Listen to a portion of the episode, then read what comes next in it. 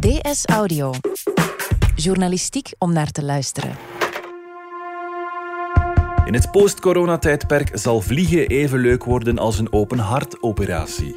Dat zei de CEO van de luchthaven van Dubai een tijdje geleden. De luchtvaartsector staat onder grote druk. Vooral grote maatschappijen lijden zwaar onder de coronacrisis. Lage kostenmaatschappijen zoals Ryanair ruiken bloed en gaan volop in de aanval.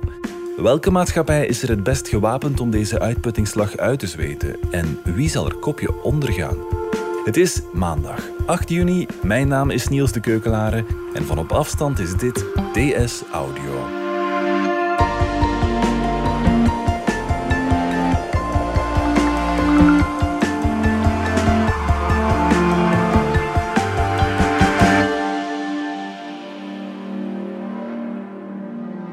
Coronacrisis treft de luchtvaartsector wereldwijd ongemeen hard. Brussels Airlines is van plan om duizend banen te schrappen. Het bedrijf verliest nu elke dag meer dan 1 miljoen euro. Herstructureren is volgens de directie noodzakelijk om de onderneming ook maar een kans te geven om te blijven voortbestaan.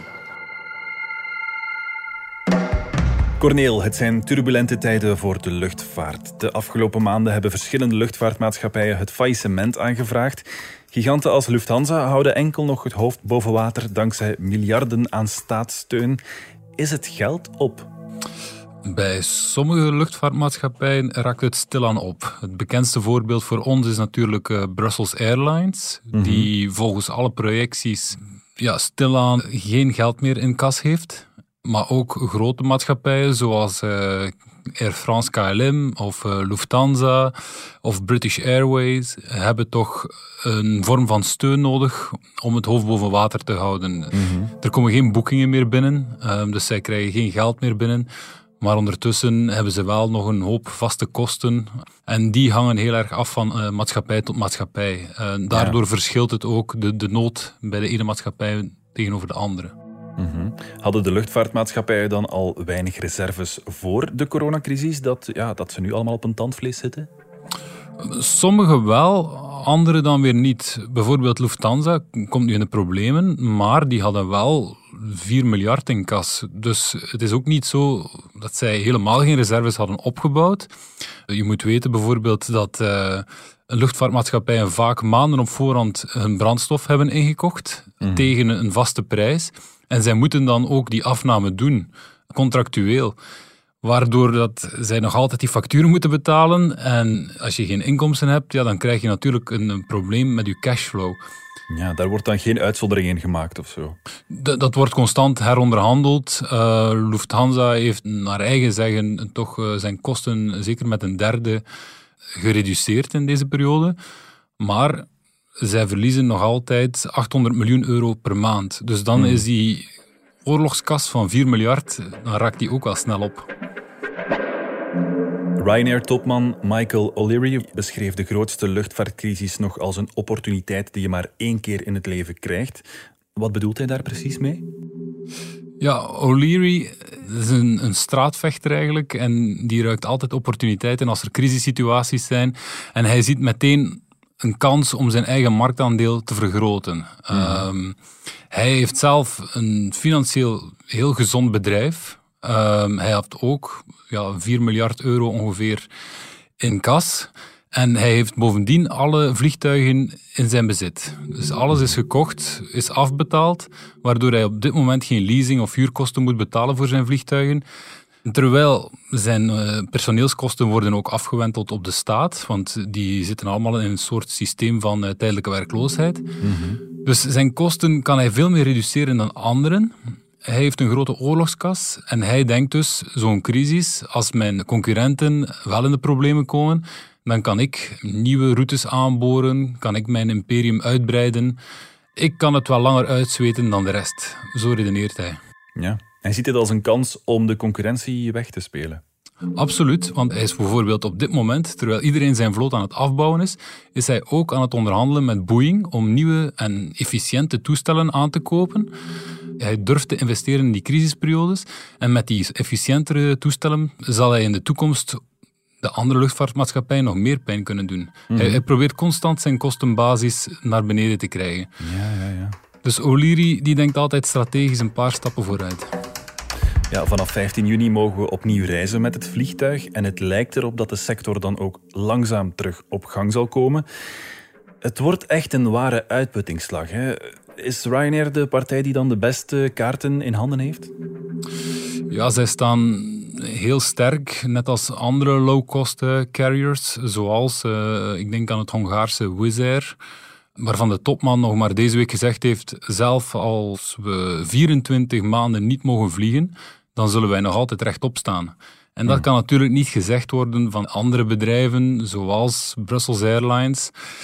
Het moeilijke voor een vliegtuigmaatschappij als Brussels Airlines of haar moederbedrijf eh, Lufthansa, zij hebben een complex netwerk waarbij vluchten veel meer op elkaar zijn afgestemd. Mhm. Als ik een vlucht neem van Madrid naar Brussel om vanuit Brussel naar New York te vliegen, dan moet die aansluiting verzekerd zijn. En als er dus de New York-Brussel-vlucht wegvalt, ja, dan stuikt heel dat netwerk een beetje in elkaar en wordt dat veel moeilijker. Terwijl bij Ryanair, zij vliegen gewoon van de ene stad naar de andere en die moeten geen enkele aansluiting voorzien, waardoor zij ook heel snel kunnen opschalen als de markt weer oppikt. Mhm. Maar ook afbouwen als het blijkt minder succesvol te zijn dan verwacht. Bij Brussels Airlines of Lufthansa is die puzzel veel complexer. Als één vlucht wegvalt, dan zullen er minder passagiers zijn op een andere vlucht, omdat die aansluiting er niet meer is. En dat is gewoon complexer. Mhm. Maar Ryanair kan heel snel gewoon een vlucht leggen als er vraag zou zijn tussen Brussel en uh, Madrid of uh, Brussel en Lissabon. Dus zij kunnen dat heel snel doen. Ja. Bovendien, een luchtvaartmaatschappij die nu een sterke oorlogskas heeft, ja, die kan ook investeren in landingsrechten op bepaalde luchthavens die nu massaal vrijkomen. Iedereen vecht eigenlijk voor, op luchthavens voor dezelfde slots. De, mhm. de vroege vluchten, de, de, de late vluchten, dat zijn heel belangrijke piekmomenten.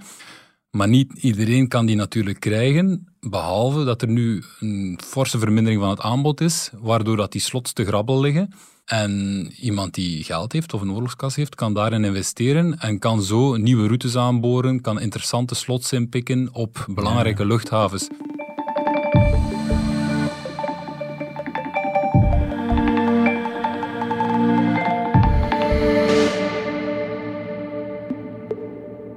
De top van de Duitse luchtvaartgroep Lufthansa heeft samengezeten met de top van de Belgische regering. Er is minstens 290 miljoen euro nodig om Brussels Airlines door de coronacrisis te helpen. De regering wil in ruil voor dat geld garanties over toekomstige tewerkstelling en investeringen in Brussels Airlines. Er is al veel inkt gevloeid over de eventuele miljoenensteun van de Belgische staat aan Brussels Airlines. De gesprekken onder leiding van minister van Financiën Alexander De Croo verliepen tot nu toe moeizaam. Waar gaat die discussie eigenlijk over? Wel, Brussels Airlines, of Lufthansa beter, want Brussels Airlines is volledig in handen van de Duitse Lufthansa, heeft de mhm. Belgische overheid 290 miljoen euro staatssteun gevraagd om dit crisisjaar te helpen overleven. De regering ziet dat wel zitten, in die zin dat zij het belang van Brussels Airlines erkennen, zeker het belang op de luchthaven van Zaventem. Maar zij willen eigenlijk graag kunnen verzekeren dat Lufthansa niet gewoon het geld casht en dan de activiteiten van Brussels Airlines verder mhm. afbouwt in Brussel. Zij willen echt dat er een strategisch groeipad of een duurzaam groeipad wordt uitgetekend voor de maatschappij in de luchthaven van Zaventem. Want mhm. uiteindelijk, wat België vooral wil, is niet per se Brussels Airlines redden, maar de luchthaven als economisch systeem. Dat is uh, na de haven van Antwerpen eigenlijk de belangrijkste economische groeipool van het land, waar heel veel jobs aan verbonden zijn. Mhm. Alexander de Croo spreekt over 40.000 onrechtstreekse jobs die verbonden zijn met een redding van Brussels Airlines. En dat komt eigenlijk omdat Brussels Airlines heel belangrijk is op die luchthaven. Die zorgen voor ongeveer 40% van het aantal passagiers. Mhm. En dus als Brussels Airlines wegvalt daar, ja, dan vrezen ze dat er ook andere toeleveranciers, cateraars, afhandelaars in de problemen gaan komen. Mhm. En dat Brussels Airport ja, aan belang of aan status zal verliezen en dus die economische groeipool zal afzwakken. Goed, 290 miljoen euro steun is niet weinig. Is het dat wel waard? Want voor hetzelfde geld gaat Brussels Airlines alsnog over kop. Dat is uh, de moeilijkste vraag natuurlijk. Ik heb uh, enkele interne projecties gezien. 290 miljoen is wat ze dit jaar nodig hebben om te overleven. Maar volgend jaar zal de vraag ook al verminderd zijn. Dus dan zouden ze opnieuw 70 miljoen nodig hebben. En ja, niemand weet natuurlijk hoe snel de luchtvaart weer oppikt. Brussels Airlines heeft ook geen geschiedenis van winstgevend bedrijf te zijn. Integendeel, ze hebben vorig jaar 40 miljoen euro verlies gedraaid. De laatste jaren was er bijna altijd verlies, behalve toen de aanslagen in Zaventem ervoor gezorgd hebben dat de verzekeraars een serieuze premie hebben uitgekeerd. Maar structureel is het bedrijf eigenlijk verlieslatend. Mhm. Maar een nationale luchtvaartmaatschappij, zoals Brussels Airlines, is vaak ook een symbool van nationale trots. Denk ook maar aan KLM in Nederland. Kan dat ook een reden zijn dat we dan die staatssteun aan hen toekennen? Ja, ondanks de naam doet vermoeden, is uh, Brussels Airlines natuurlijk geen Belgische maatschappij. Dus Brussels Airlines is ontstaan uit de assen van het failliete Sabena. Mhm. Maar is wel een volledig Duitse maatschappij. Dus dat is een verschil met KLM of Air France of Lufthansa, waar dat echt wel nationale vlaggenschepen zijn van de luchtvaart. Mhm. Maar bij ons, ja, iedereen associeert natuurlijk Brussels Airlines met Brussels en Brussels Airport. Dus het feit dat je zo'n home carrier hebt, die echt zijn thuisbasis hier heeft, dat is wel belangrijk en dat heeft wel een, een meerwaarde ten opzichte van concurrenten die eventueel in de plaats zouden komen.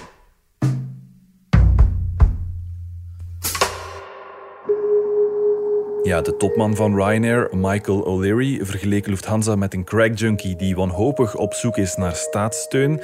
Uiteindelijk kreeg Lufthansa 9 miljard van de Duitse overheid. Maar O'Leary is duidelijk geen voorstander, denk ik dan, van staatssteun. Nee, nee, meer zelfs. Hij wil naar het Europees Hof in eh, Luxemburg stappen om eh, de staatssteun aan te vechten. Mhm. Omdat hij vindt dat dat eh, concurrentieverstorend is. Ja.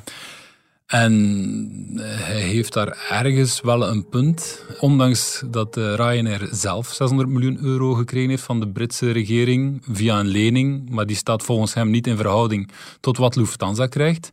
Mhm. Ook de Europese Commissie is daar gevoelig voor, voor dat argument. Want staatssteun mag in principe niet, maar dit zijn uitzonderlijke situaties. Alleen moet de commissie erover waken van ja, is dit niet te veel marktverstorend? Zal Lufthansa was al dominant in Duitsland bijvoorbeeld. Maar zullen zij niet nog dominanter worden als zij nog eens 9 miljard extra steun krijgen? Mhm. En zullen ze gewoon niet andere concurrenten ja, wegblazen? Ja, zorgt die staatssteun er ook niet voor dat alleen de grote luchtvaartmaatschappijen overblijven ten koste van de kleinste spelers? Dat is zeker een gevaar. Daarom dat de commissie er wel over waakt om daar enkele voorwaarden aan te verbinden. Bij Lufthansa bijvoorbeeld hebben ze gevraagd om in Frankfurt en München, wat de twee thuisbasissen zijn van Lufthansa, en waar die maatschappij ook enorm dominant is, ehm, om daar enkele slots af te geven, belangrijke landingsrechten af te geven aan concurrenten. Zij moeten die afstaan. In ruil ervoor om te verhinderen dat ze te dominant worden. Mhm. Maar zoals gezegd, dat is altijd een moeilijke evenwichtsoefening waarbij de commissie toch onvermijdelijk een klein beetje met de natte vinger te werk moet gaan. Ja, we hebben het al vaker gezien hè? tijdens de economische crisis van 2008 en na 9-11 bijvoorbeeld. Ook toen hadden luchtvaartmaatschappijen staatssteun nodig. Waarom kunnen zij niet gewoon rendabel zijn op zichzelf, zoals andere gezonde bedrijven? Ja, luchtvaartmaatschappijen zijn natuurlijk niet de enige die nu in de problemen komen, maar ze zijn wel heel zwaar getroffen. Maar dat is zeker een fair punt. Ik sprak met een ex-topman op Brussels Airport en die zei ook dat eigenlijk een serieus maatschappelijk debat zouden moeten organiseren mm. over heel dat ecosysteem dat zo fragiel blijkt te zijn.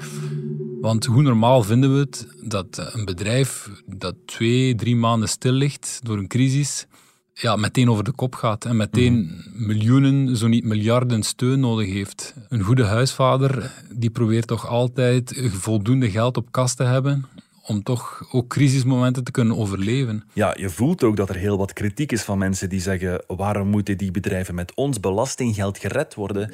Waarom regelen ze dat zelf niet? Ja, het is een heel terechte vraag. Hè? Want hoe je het ook draait of keert, de maatschappijen, ondanks de miljoenen die we erin gaan pompen, of eventueel zullen pompen, zullen er jobs sneuvelen. Terwijl op dit moment zullen er heel veel jobs overal sneuvelen. En ja, dan, dan is de vraag van hoeveel zijn die jobs waard en kunnen we onze miljoenen niet beter inzetten op andere sectoren. En, en daarom ook dat het nog niet vanzelfsprekend is dat een bedrijf als Brussels Airlines groen licht gaat krijgen van de Europese Commissie om gered te worden. Doordat de Commissie als voorwaarde had gesteld dat eigenlijk alleen gezonde bedrijven staatssteun mogen krijgen. En bij Brussels Airlines is dat niet echt het geval.